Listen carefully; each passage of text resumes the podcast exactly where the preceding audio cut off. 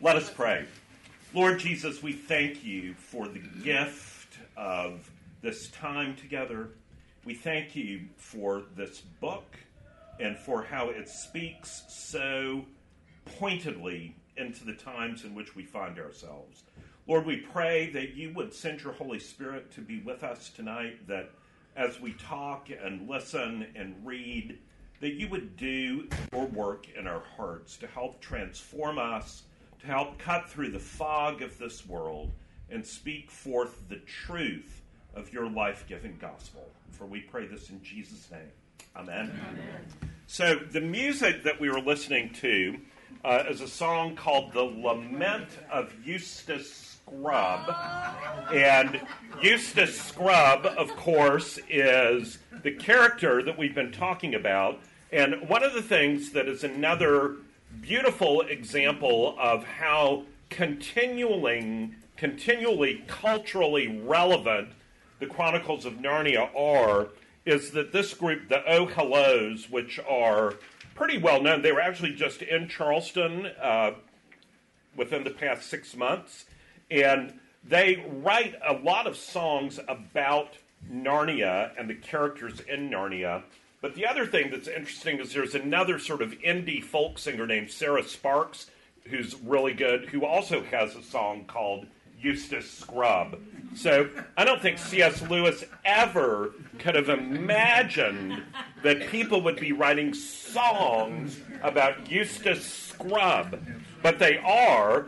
And one of the things that's really cool is the Oh Hellos are really popular with people, kids that are high school, college age, um, and they are uh, big fans. The Oh Hellos, if you were listening to that, um, they have a sound that's a little bit like Mumford and Son, which, in case you've been under a rock, um, that's one of the most popular groups in the world right now. They were just in Charleston Monday night for a sold out concert here. But listen to the words. The words to this song are. Uh-oh. I don't know what that means.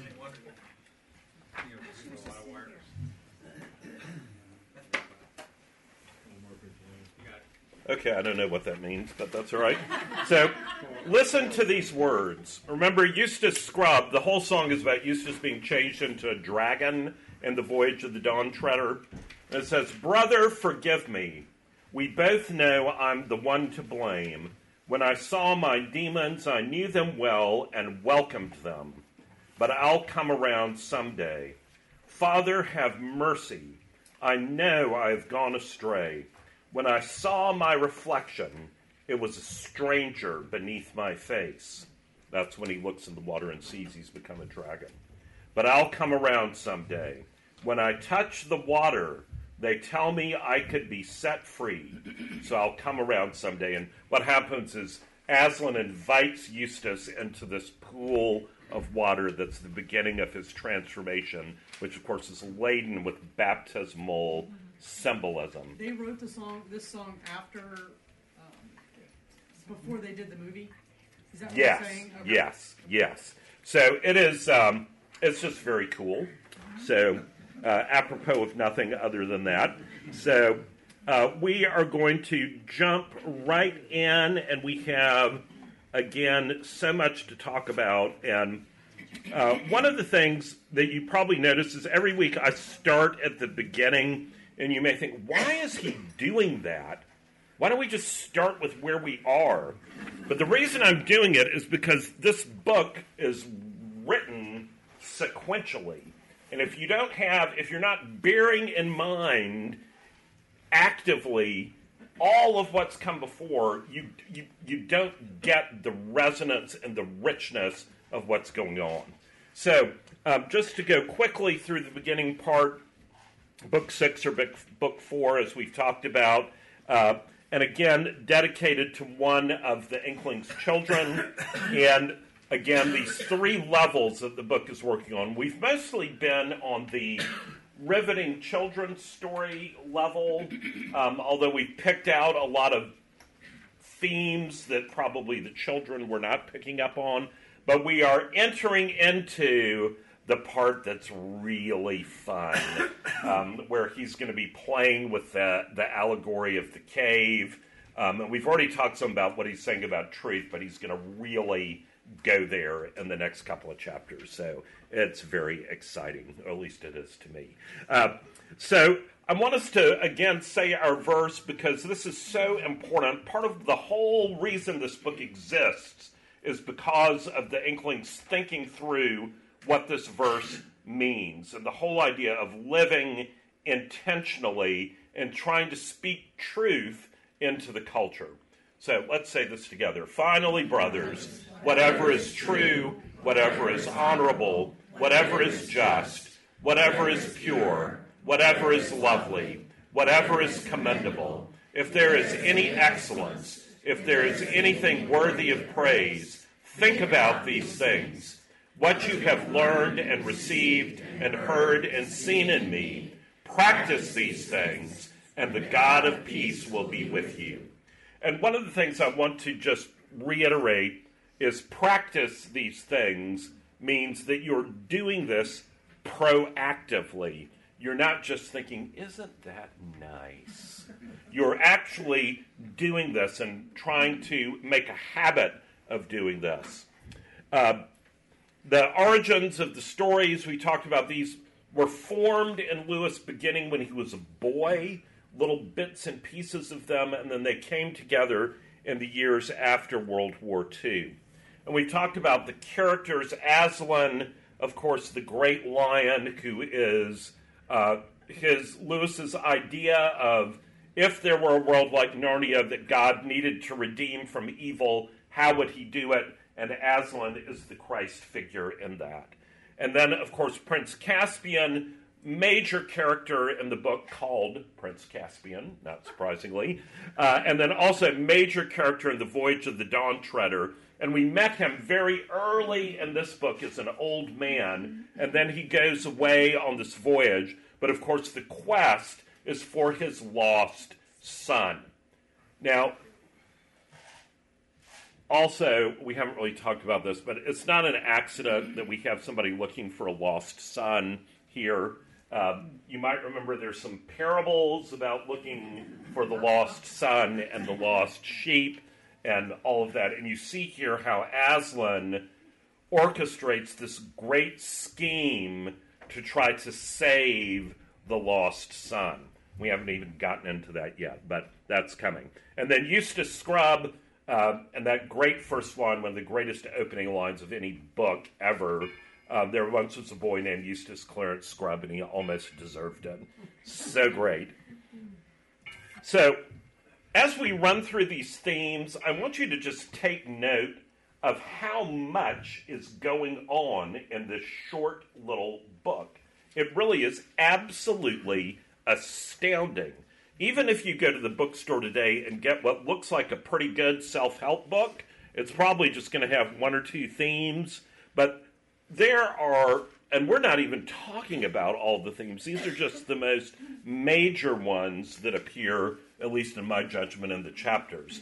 So, this whole beginning part about Experiment House and the progressive nature of education and the whole idea of we are so much smarter than any generation that ever lived before us that we should just throw out the accumulated wisdom of the human race and start over again because we know better than they do.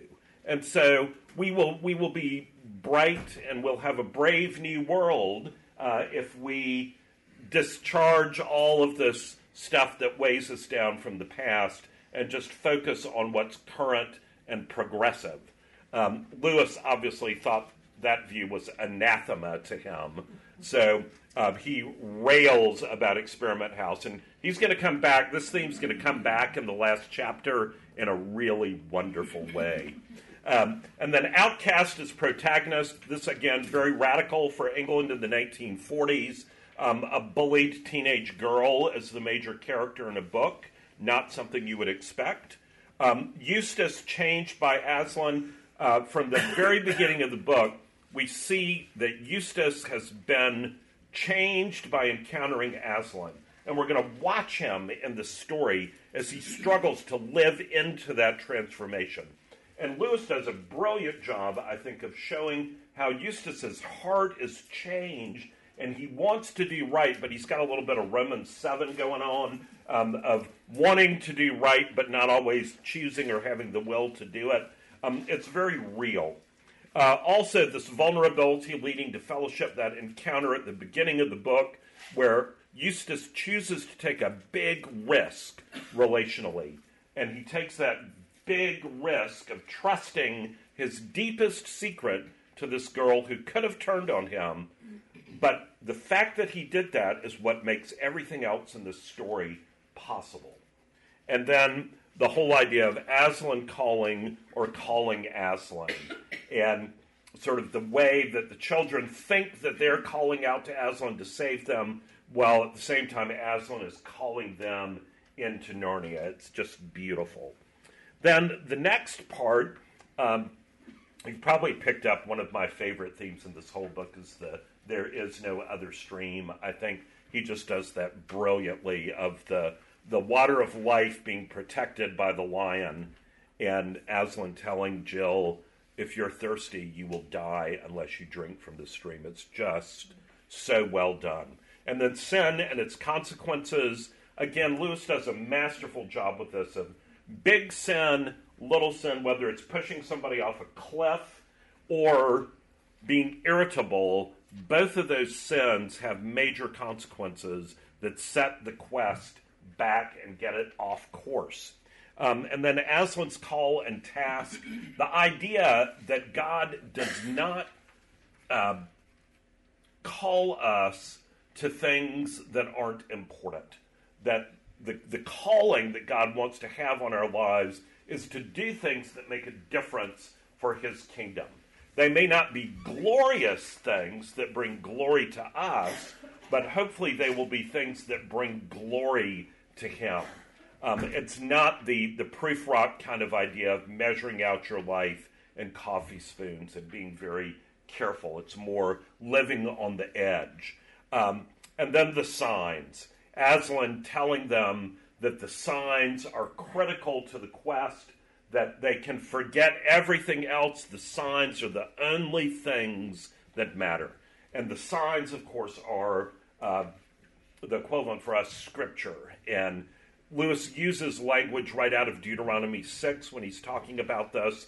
That's just like when we are, um, the Israelites are instructed to talk about the Lord's commandments when they rise up in the morning, as they walk by the road, when they go to bed, um, to put them on their door frames, all of those things. And Aslan is, uh, Lewis puts those words into Aslan's mouth here and tells Jill that she must remember these signs, and if she forgets them, the quest will fail. There's no doubt about that.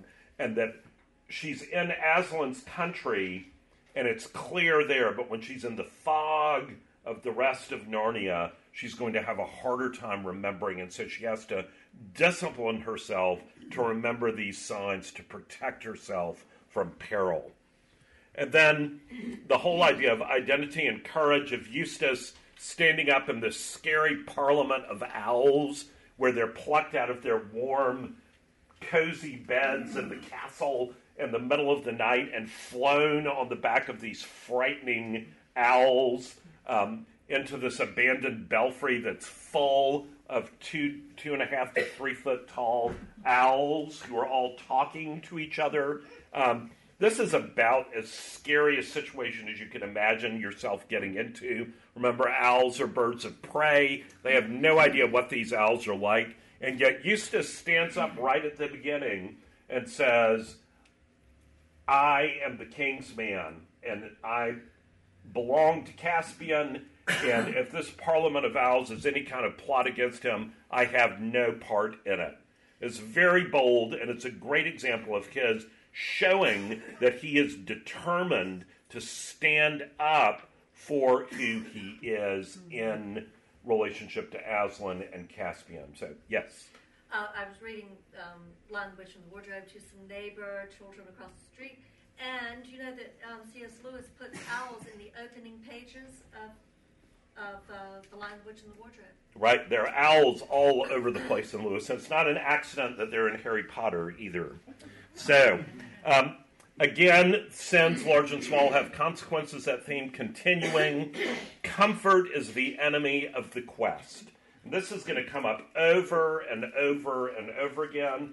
And I think part of the reason it comes up so much is that Lewis thought that was one of the biggest dangers that he saw going forward uh, in the culture of England and the Western world. That the more that people became addicted to comfort, they were going to not want to live boldly for the gospel. They would just, uh, as the, I think this word came in the 80s, the idea of cocooning, um, that you just stay at home and cocoon.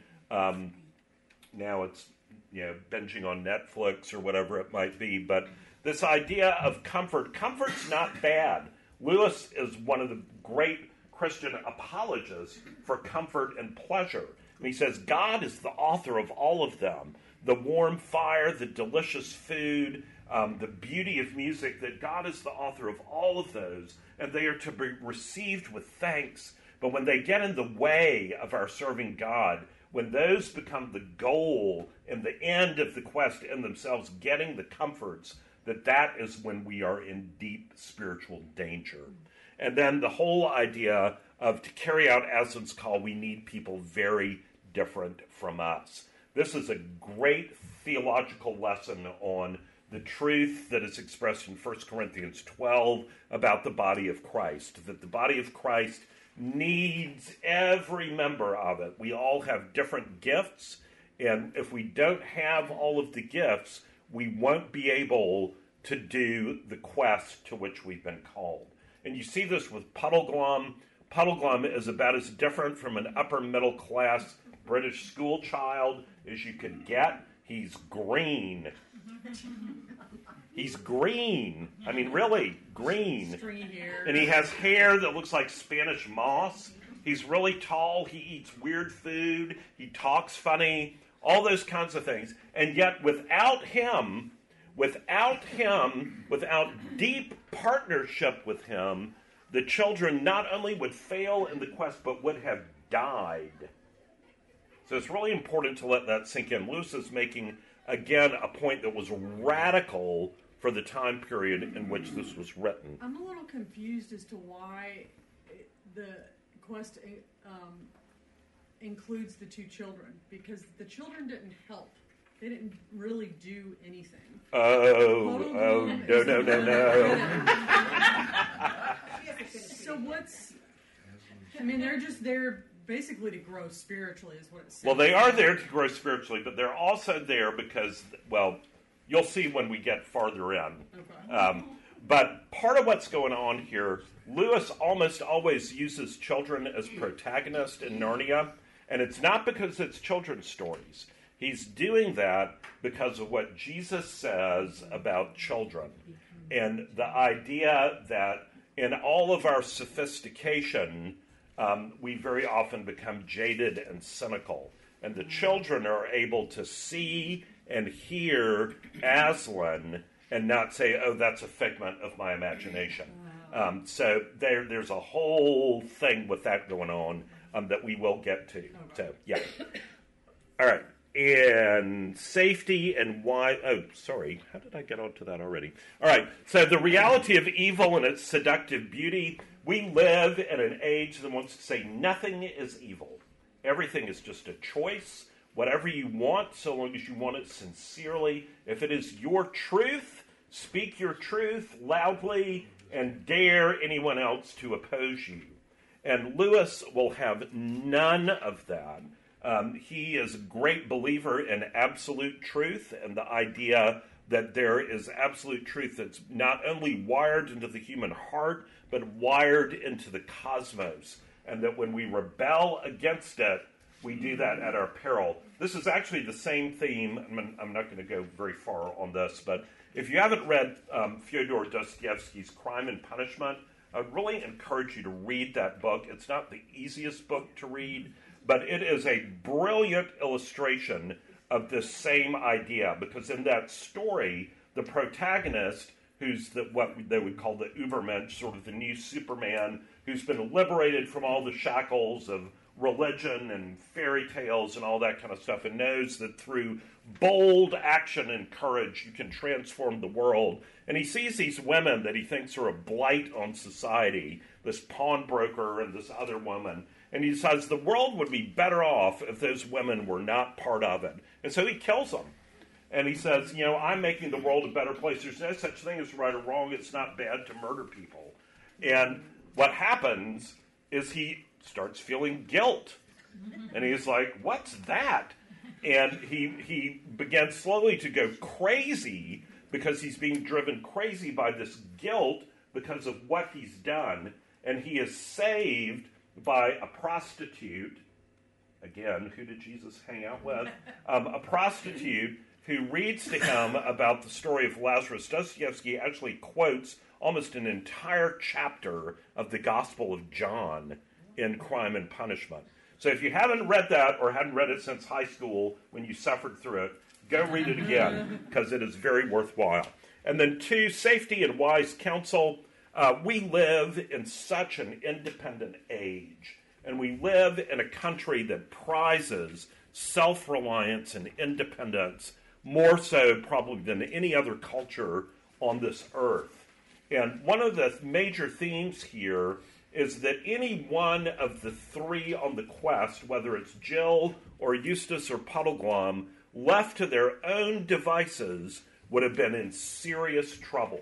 And they rely on each other's advice and counsel. And through that, and through some promises that they make to each other, it ends up that they are much better off than they would have been if they'd only had one person's opinion.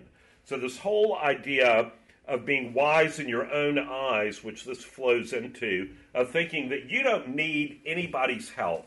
I've got this figured out. It's me and God against the world. Thank you so much. All the rest of you people can go home. Um, that idea and that whole way of thinking, again, for Lewis, is antithetical to what the gospel teaches. So that is going to be an idea that keeps showing up. And then again, comfort is the enemy of the quest. And then last week, um, these themes the danger of naivete in the face of evil. Um, I need number four. Oh, we're still going to get them. We're going to go all through through all four of them. So um, the dangers of. I'm so glad you're paying such attention to that. That's really good. It, it gladdens the teacher's heart. Um, so the danger of naivete in the face of evil. This is a slightly different thing than thinking about the reality of evil. Naivete in the face of evil is when you confront evil just thinking, oh, well, that's not going to hurt me, or I can deal with that. It's really not so bad. And it's sort of the whole idea that you see in Scripture, where Scripture tells us to flee temptation. Flee, the word used for flee in Scripture is the same word that you like run out of a burning building because you thought you were about to die. It's a very strong word. But the problem for most of us is we think, well, I'm a pretty strong person. I can handle being around some temptation. I know my limits. I can do this. This is all reasonable. Well, that is naivete in the face of evil. When you think you can rely on your own strength in the face of evil, the only way to deal with evil is either to um, protect yourself completely against it or to go in an all out assault on it. So, this idea of compromising with evil or hanging out with evil and hoping it's not going to affect you um, is not going to work. And so, this whole thing, you know, the children are so interested in getting to the warm bed and the hot fire and the delicious meal that they don't realize that they are the delicious meal. And so, uh, they are naive and they trust this woman, even though there there should be alarm bells going off uh, all around them. And Puddleglum tries to tell them but they will not listen. Um, and part of that's because they're naive. Part of that is because they are willful. Um, the second thing, the slippery slope of neglecting the signs. Jill neglects the signs, and at one point she says, bother the signs, um, which is not really a great thing to say. Uh, I would not encourage any of you to say anything like that. We don't want lightning to strike. Um, but basically, what happens here is because they get so absorbed in their comfort and their own needs that they forget about what Aslan has told them, that nothing else matters except the signs and repeating them. And so they get confused about the signs, and as a result of that, they argue with Puddleglum, and in order to keep the peace, they make this compromise where they go into Harfang. And remember, Harfang, remember we talked about what that word means, that um, Harf, a Harfang is actually a predatory owl that swallows its prey whole, um, which is, of course, the name of the castle of the gentle giants. Um, just because somebody has a nice name, that does not mean you should trust them. So, this whole idea of compromise um, is so important because what happens here is that because they get into this situation, they shouldn't be in Harfang in the first place, but they get into the situation. Puddleglum is tempted and drinks more than he should, and they end up in a situation where they are eating a talking stag, which, as Lewis says, for us would be like eating a roasted baby. It's just horrific. And under any normal circumstance, if you had walked up to the children and said, Would you like to eat talking stag? They would have said, No! How horrible! But because they have compromised they've gotten into a situation where the unimaginable seems normal. And then the next part, the importance of conviction and true repentance. Um, this whole idea is key to the story because when they realize that they've screwed up, when they look out the window of the room that they're trapped in in the giant's castle and they know that they are on the menu for dinner, and they look out and they see in giant letters, impossible to miss, under me, right across from the castle, and realize that was the sign that they completely missed, even though they were literally crawling in the letters that spell under me. Um, they don't say, well, Aslan should have made it easier or if it hadn't been snowing, we wouldn't have screwed up so bad. Or if Puddleglum was a better guide, he would have made us stop. Or if Jill wasn't so stupid and arrogant, there's none of that. There's none of that. It's all, they're cut to the heart, just like we were talking about in church tonight from Acts chapter 2 when Peter preaches um, the gospel. It says, Those who heard were cut to the heart and said, What must we do? And Peter says, repent and be baptized. And we don't have them being baptized here, but they do repent. And you can see it's genuine, that it's a change of heart. It's that metanoia, change of heart, change of mind.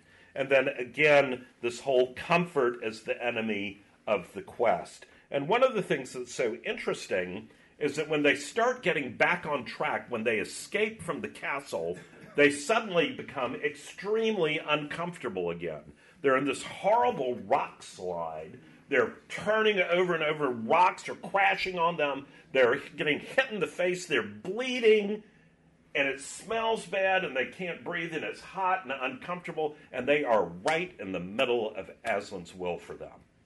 Now, Joel Osteen would tell you that you should be healthy, wealthy, and wise all the time, and that God only wants you to prosper. But the scriptures don't teach that. The scriptures teach that suffering is very often part of the mechanism that God uses to draw us to himself. And Lewis is going to have more to say about that. And then there's this little quotation from Screwtape about how the comfortable little steps of falling away are the best way to tempt someone away from God. That you don't need spectacular sins like murder, that um, being a card sharp is just as good. Um, and that the small, uh, I love the way he says this, the safest road to hell is the gradual one, the gentle slope, soft underfoot, without sudden turnings, without milestones, without signposts. So that brings us to the themes in chapter 10 and 11. And if you haven't read these chapters, oh, please go read them. They're so great. Um, But the, the first thing that I'm going to talk about is the vital role of encouraging fellowship. And then we're going to talk about scripture and layers of meaning. Uh, we're going to talk a little bit about what is reality, and we're going to have our first introduction to Plato's Cave that we're really going to hit our stride on next week. And then we're going to talk a little bit about trusting Aslan and the signs. So, the first thing, the vital role of encouraging fellowship. And this is particularly important for us to hear in our culture because we are not very good at this. Because we are so independent minded, we are uh, not very good at being vulnerable. Um, we're not very good at the scriptural admonition to bear one another's burdens and so fulfill the law of Christ. And it's not so much that we're not willing to bear people's burdens, but no one wants to talk about what their burdens are to let anyone else bear them because that would be embarrassing. It would make it look like I'm not self sufficient. So, this idea of bearing burdens is integral to the gospel and hugely important to Lewis. When we talked about Charles Williams, um, probably two months ago, this idea of burden bearing was right at the heart of his understanding of the gospel. So let me just read this little passage. They were so sad. Well, okay, so they've fallen down, just some context. They're in the underworld, and they've um, been told that they're in the underworld. They're going to the queen of the dark realm, which that would inspire terror, of course. And then the light comes up, and there are these hundred earthmen that are all around. And the description is just brilliant. And it talks about how they're all different sizes, but the one thing that they have in, in common is that they all look unutterably sad. So, so sad, so lifeless and wan that even in the midst of her terror, Jill wants to try to cheer them up because she feels so bad. She feels so bad for these people that are like trying to lead her off into captivity. So, anyway, that's where this starts. They were so sad after the first glance, Jill almost forgot to be afraid of them. She felt she would like to cheer them up. Well, said Puddleglum, rubbing his hands, this is just what I needed. If these chaps don't teach me to take a serious view of life, I don't know what will. Look at that fellow with the walrus mustache, or the one with the. Get up, said the leader of the Earthmen. There was nothing else to be done. The three travelers scrambled to their feet and joined hands. One wanted the touch of a friend's hand at a moment like that. And the Earthmen came all around them, patting on large, soft feet, on which some had ten toes, some twelve, and others none. Ooh. March, said the warden, and march they did. It was worse for Jill than for the others, because she hated dark underground places. And when, as they went on, the cave got lower and narrower, and when at last the light bearer stood aside, and the gnomes one by one stooped down, all except the very smallest ones, and stepped into a little dark crack and disappeared, Jill felt she could bear it no longer. I can't go in there. I can't. I can't. I won't, she panted. The earthmen said nothing, but they all lowered their spears and pointed them at her. Steady, Pole, said Puddleglum. Those big fellows wouldn't be crawling in there if it didn't get wider later on. And there's one thing about this underground work we shan't get any rain. oh, you don't understand. I can't, wailed Jill. Think how I felt on that cliff pole, said Scrubb. You go first, Puddleglum, and I'll come after her. That's right, said the Marshwiggle, getting down on his hands and knees. You keep a grip of my heels, Pole, and Scrubb will hold on to yours. Then we'll all be comfortable. Comfortable, said Jill. But she got down, and they crawled in on their elbows. But at last they came out, hot, dirty, and shaken, into a cave so large that it scarcely seemed like a cave at all. And this is such a beautiful example of the vital role of encouraging fellowship. Jill is terrified. In today's parlance, she's triggered by the situation in which she finds herself. And rather than being made fun of or told to buck up or be strong or whatever, there's no, there's no advice given. They just they hold her hand, they encourage her verbally, they encourage her by literally holding her all through this dark, narrow passage. There is a lot for us to learn here. Um, there is that old adage uh, that someone has said that Christians are the only people who kill their own wounded.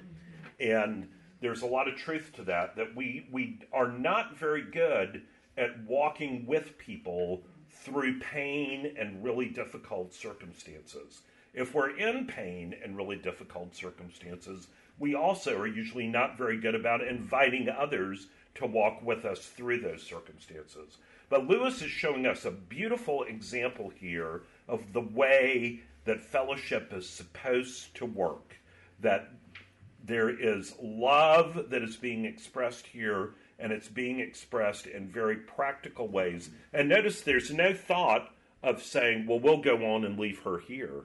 They are a team, they are bonded together, and they support one another and literally hold each other through this dark night of the soul, if you will. Right. So, it sounds so much like um, King David's cave. mm-hmm, mm-hmm. They, and some people from St. Michael's went to Absalom's cave, and you have to go in like through a rabbit hole to get there, and then it's and then it broadens out. Yep. Yep. So there's going to be much more about caves later. Uh, so the second theme, uh, scripture and layers of meaning. This is one of these things I just love that C.S. Lewis put this in here because you read it as a children's story, and it's this part is so cool as a children's story, but it is a profound theological commentary, which is just astounding that he manages to do this. So you'll remember in the chapter that they're talking with Prince Rilian while he's under the enchantment. They don't know that he's Rilian yet. They just know he's the knight, the one human that they've met in the dark realm. So they're up in his room talking, and Jill says that they were told um, these signs, and then this is what happens. We had been told to look for a message on the stones of the city ruinous, said Scrubb, and we saw the words, under me. The knight laughed even more heartily than before. You were the more deceived, he said. Those words meant nothing to your purpose. Had you but asked my lady, she could have given you better counsel. Uh, for those words are all that is left of a longer script, which in ancient times, as she well remembers, expressed this verse Though under earth and throneless now I be, yet while I lived, all earth was under me. From which it is plain that some great king of the ancient giants, who lies buried there, caused this boast to be cut in the stone over his sepulchre though the breaking up of some of the stones and the carrying away of others for new buildings and the filling up of cuts with rubble has only left two words that can still be read. Is it not the merriest jest in the world that you should have thought they were written to you? Hmm. This was like cold water down the back to Scrubb and Jill, for it seemed to them very likely that the words had nothing to do with their quest at all and that they had been taken in by a mere accident. Don't you mind him, said Puddleglum. There are no accidents. Our guide is Aslan, and he was there when the giant king caused the letters to be cut, and he knew already all things that would come of them, including this. Now, this is a great commentary about Scripture, and particularly about prophecy that has a present fulfillment, a future fulfillment, and then maybe a symbolic fulfillment. And a great example of this is Psalm 22. Psalm 22, written about a thousand years uh, before Jesus' crucifixion, is the psalm that Jesus quotes when he's on the cross My God, my God, why have you forsaken me? But Psalm 22 also describes in detail someone being crucified, even though a thousand years before Christ's time, crucifixion hadn't yet been invented.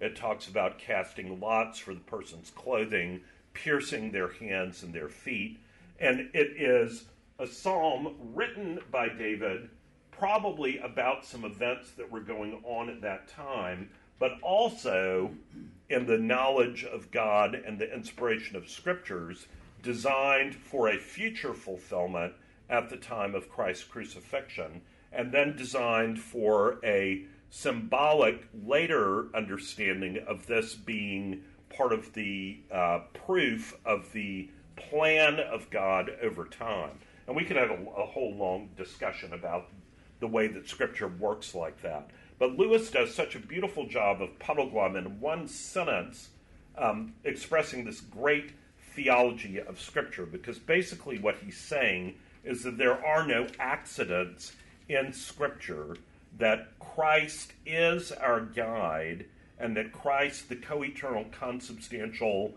member of the Trinity, was there when every event happened, when the Scriptures were written, and fully intended these multiple layers of meaning that may have evolved over time.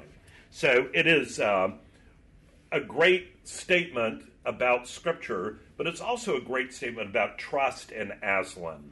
Not to, because you think that there's some natural explanation that can explain away something in Scripture, not to think that because of that, that suddenly it's not true with a capital T anymore. That there are there are different levels of truth. So uh, Lewis, I think, does a brilliant job with handling this and pointing out here in the midst of this very difficult situation where they're with this knight and they don't really know what he's going to do, um, that they still need to trust the signs and to trust Aslan. So, the third theme what is reality? Plato's allegory of the cave. So, they come down into this dark, dark, dark realm where there's only reflected light. And you'll notice there are all kinds of reflected light that Lewis talks about. Sometimes they strike a match, and then there's a globe that's illuminated. Um, they go into one cave where there are these weird, sort of frightening sounding, flabby trees um, that emit light. And then there's also this reflected silvery light that is um, very shadowy um, that you can't really tell what its source is. And remember, this particular book in the Planet Narnia Code is the moon. So um, there's a lot of sort of moonlight kind of imagery going on here. But part of what happens is that the children, as they spend day after day after day after day after day after day in this dark realm, and they never see the sun, and they see how huge this dark realm is, that there are these huge cities full of these earthmen, and there's this sea that they travel on that's full of all of these ships, and they begin to think this is reality. And so we have this little dialogue. Um, yes, I know, interrupted Puddleglum, and few return to the sunlit lands. The earthmen are always saying that when you're in the realm below, few return to the sunlit lands. They keep saying it over and over and over again. Puddleglum gets very tired of it. So, yes, I know, interrupted Puddleglum, and few return to the sunlit lands. You needn't say it again. You are a chap of one idea, aren't you? oh, whatever will become of us, said Jill despairingly. Now, don't you let your spirits down, Pole, said the Marshwiggle. There's one thing you've got to remember. We're back on the right lines. We were to go under the ruined city, and we are under it. We're following the instructions again. Presently, they were given food, flat, flabby cakes of some sort which had hardly any taste, and after that they gradually fell asleep. But when they woke, everything was just the same. The gnomes still rowing, the ship still gliding on, still dead blackness ahead. How often they woke and slept and ate and slept again, none of them could ever remember. And the worst thing about it was that you began to feel as if you had always lived on that ship in that darkness and to wonder whether sun and blue skies and wind and birds had not been only a dream. And we're going to go more into this next week, but there's a handout that is Plato's Allegory of the Cave that even if you are on the beach, um, not doing much work, I would really encourage you to read this because it will enrich not only your understanding of this book, but of a lot of things. Um, but basically, Plato's Allegory of the Cave this is a good room to kind of imagine this in um, because it's a little bit cave like. But if you imagine that we have the people on the front row here, um, everybody from Ken over to Max, and they were stuck in these chairs and they were tied into these chairs. And this was a solid wall with no doors in it, and there were no windows over there, only the windows in the back. And that they were tied in these chairs and their heads were fixed, and they could not look any way but forward. And they sat like that day and night, day and night, day and night, and they had never been anywhere but there, so far as they could remember. And they noticed after a while that there was a pattern that would happen, that at some point there would be some illumination that came from behind them. And as they noticed that, they noticed there was a rhythm to that, that the illumination would come and then it would get brighter and then it would fade away and it would be dark again. And then over time, they would notice that perhaps some shadows would come on this wall that they would see. And those shadows might have a particular shape, and that shape might be something that was repeated. For example, if there were people walking by outside or cars or something like that. And they might even give names to those shadows because they could distinguish one type of shadow from another. And so they go on with that kind of existence year after year after decade after decade. And then one day, Amanda gets free. She somehow finds that she can get up.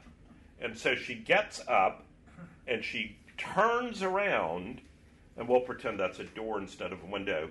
She looks in this light and is just blinded by it because she's never experienced light before. She's only gotten some dim illumination. And she goes out the door, and then she sees people and cars and trees and the sun and all this. And so she comes running back in, and she tells Max and Nancy and DuBose and Ken, and what are they going to say to her?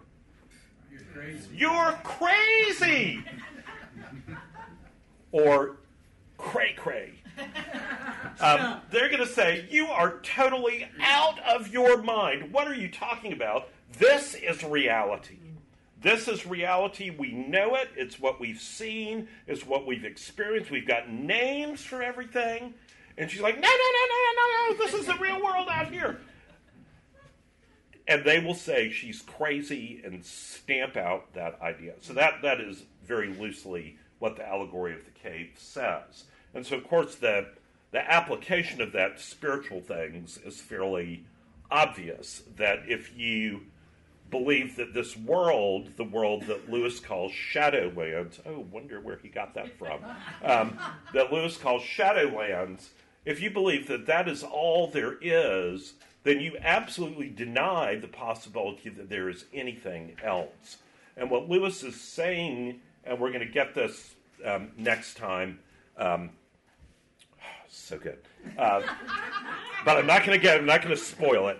But we're next time we're going to get. We're going to get the fullness of this. But just for now, the idea that the children are being lulled into thinking that this dark realm is all that exists, and that Aslan is a figment of their imagination, and that the sun and the stars and beauty and all of those things are just figments of their imagination.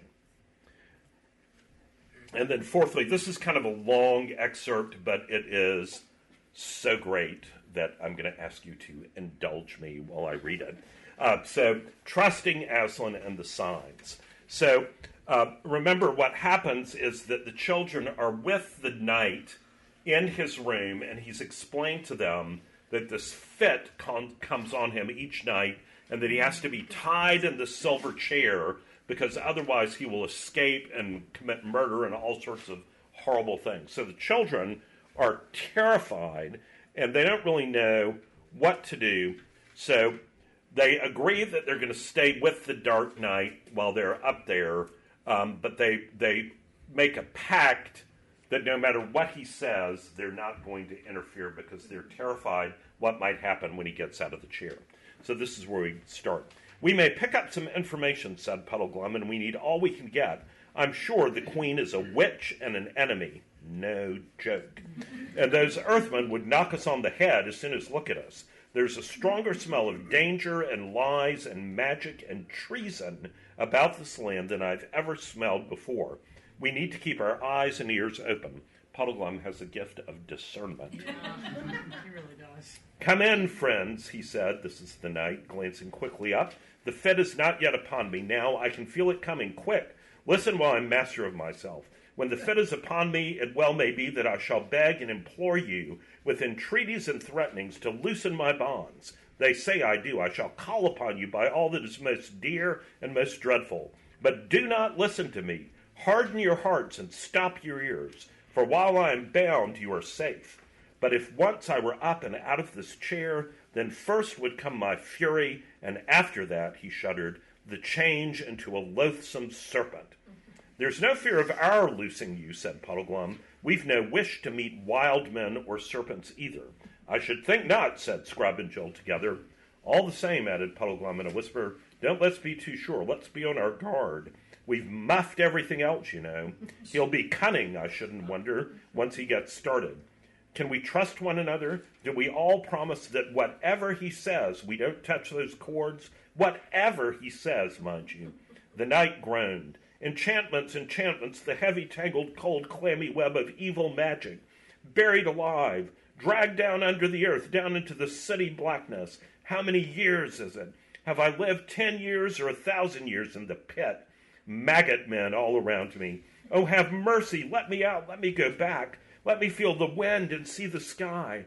There used to be a little pool. When you looked down into it, you could see all the trees growing upside down in the water all green, and below them, deep, very deep, the blue sky. He had been speaking in a low voice. Now he looked up, fixed his eyes upon them, and said loud and clear, Quick! I'm sane now. Every night I am sane. If only I could get out of this enchanted chair, it would last. I should be a man again. But every night they bind me, and so every night my chance is gone. But you are not enemies. I am not your prisoner. Quick, cut these cords. I beseech you to hear me, said the knight, forcing himself to speak calmly. Have they told you that if I am released from this chair, I shall kill you and become a serpent? I see by your faces that they have. It is a lie. It is at this hour that I am in my right mind. It is all the rest of the day I am enchanted. Steady, steady, steady, said the three travelers to one another. Oh, you have hearts of stone, said the knight. What wrongs have I ever done you that you should side with my enemies to keep me in such miseries? Now you can save me. When this hour is past, I shall be witless again, the toy and lapdog, nay, more likely the pawn and tool of the most devilish sorceress that ever planned the woe of men. And this night, of all nights, when she is away, you take from me a chance that may never come again. This is dreadful. I do wish we'd stayed away until it was all over, said Jill. Steady, said Puddleglum. Cunning, isn't he? said Puddleglum. Once and for all, said the prisoner, I adjure you to set me free. By all fears and all loves, by the bright skies of Overland, by the great lion, by Aslan himself, I charge you. Oh, cried the three travelers, as though they had been hurt it's the sign, said Puddleglum. It was the words of the sign, said Scrubb more cautiously. Oh, what are we to do? said Jill. It was a dreadful question. What had been the use of promising one another that they would not say on any that they would not on any account set the knight free, if they were now to do so the first time he happened to call upon a name they really cared about? On the other hand, what had been the use of learning the signs if they weren't going to obey them? Yet could Aslan have really meant them to unbind anyone, even a lunatic, who asked it in his name? Could it be a mere accident? Or how if the queen of the underworld knew all about the signs and had made the knight learn this name simply in order to entrap them? But then, supposing this was the real sign, they had muffed three already. They daren't muff the fourth. Oh, if only we knew, said Jill. I think we do know, said Puddleglum. Do you mean you think everything will come right if we do untie him? said Scrubb. I don't know about that, said Puddleglum. You see, Aslan didn't tell Pole what would happen. He only told her what to do. That fellow will be the death of us once he's up, I shouldn't wonder. But that doesn't let us off following the sign. They all stood looking at one another with bright eyes. It was a sickening moment. All right, said Jill suddenly, let's get it over. Goodbye, everyone. They all shook hands. The knight was screaming by now. There was foam on his cheeks. Come on, Scrubb, said Puddleglum. He and Scrubb drew their swords and went over to the captive. In the name of Aslan, they said, and began methodically cutting the cords. The instant the prisoner was free, he crossed the room in a single bound, seized his own sword, which had been taken from him, and laid on the table and drew it. You first, he cried, and fell upon the silver chair. That must have been a good sword. The silver gave way before its edge like string, and in a moment a few twisted fragments shining on the floor were all that was left. But as the chair broke, there came from it a bright flash, a sound like small thunder, and for one moment a loathsome smell. Lie there, vile engine of sorcery, he said, lest your mistress should ever use you for another victim. Then he turned and surveyed his rescuers, and the something wrong, whatever it was, had vanished from his face. What? he cried, turning to Puddleglum. Do I see before me a marshwiggle? A real, live, honest Narnian marshwiggle? Oh, so you have heard of Narnia after all, said Jill. Had I forgotten it when I was under the spell last night? Well, that and all the other bedevilments are now over. You may well believe that I know Narnia, for I am Rilian, Prince of Narnia, and Caspian the Great is my father. So, what do you think the witch was doing, and why was she not there that night? Oh, we're going to come to that. That's next week. But one of the things that is so great here is this is a profound theological lesson on the nature of obedience. It is all about trusting Aslan, trusting the word, not knowing what the results may be. Remember, they think they may die. And Puddleglum is very clear. You know, they're trying to explain away why they might not have to actually do what this says. And they try very hard to explain it away. And Puddleglum just nails it. And he says, I think we do know. And so he urges them that they need to obey. And then um, Eustace says, Well, okay, we'll obey because if we do that, then probably everything will be all right and it's going to be just nice and wonderful. And Puddleglum says, Well, no, it might not be. Aslan made no promise about that. But what he did tell us is this is what we are to do. And it is, um, it is profound, and it is a great example of moral courage in the face of danger. Um, something, again, that is in very short supply in our culture today. So, and um, we're all under a spell, too. Yes, exactly. We're all under a spell. We're going to really hammer that next time. So again, um, I've given up trying to make time to talk about the questions, but I do I do add them to the handout each week, and I hope you'll talk about them either with a friend or just with yourself. Um, but they're they're they're important to think about. So the first one: Why is encouraging fellowship such an essential element for living into the quest God's plan for our life? Why are we so often tempted to go it alone? What is the risk of so doing? And the, the second one, what can we learn about reading Scripture and its applicability to us and our needs today from the example of Under Me and Puddleglum's refuting of Rilian's arguments? And then, thirdly, why is Plato's allegory of the cave so very relevant for our culture today? What myth about reality are we in danger of believing, and what is the result if we do so? How can we resist this dangerous temptation? And then, fourth, Puddleglum and the children display a remarkably deep faith in Aslan and the signs, putting their lives on the line in so doing. What is the result of their obedience, and what might have happened if they had disobeyed? What can we learn from their example about following God's word? So, with that, let me say a prayer for us, and I will let you out. Let's pray. Father, we thank you so much for this wonderful story. But Lord, we thank you even more for the truth of which this story is a shadow, the truth that is your word, the truth that is your kingdom. Lord, we pray that you would help us to learn uh, from the wisdom that is contained in this story, and that through that we would be drawn more and more into your kingdom and its values. We thank you for this time together and pray that you would go with us now in Jesus' name. Amen. Thank y'all for coming. Make sure to pick up handouts on the way out.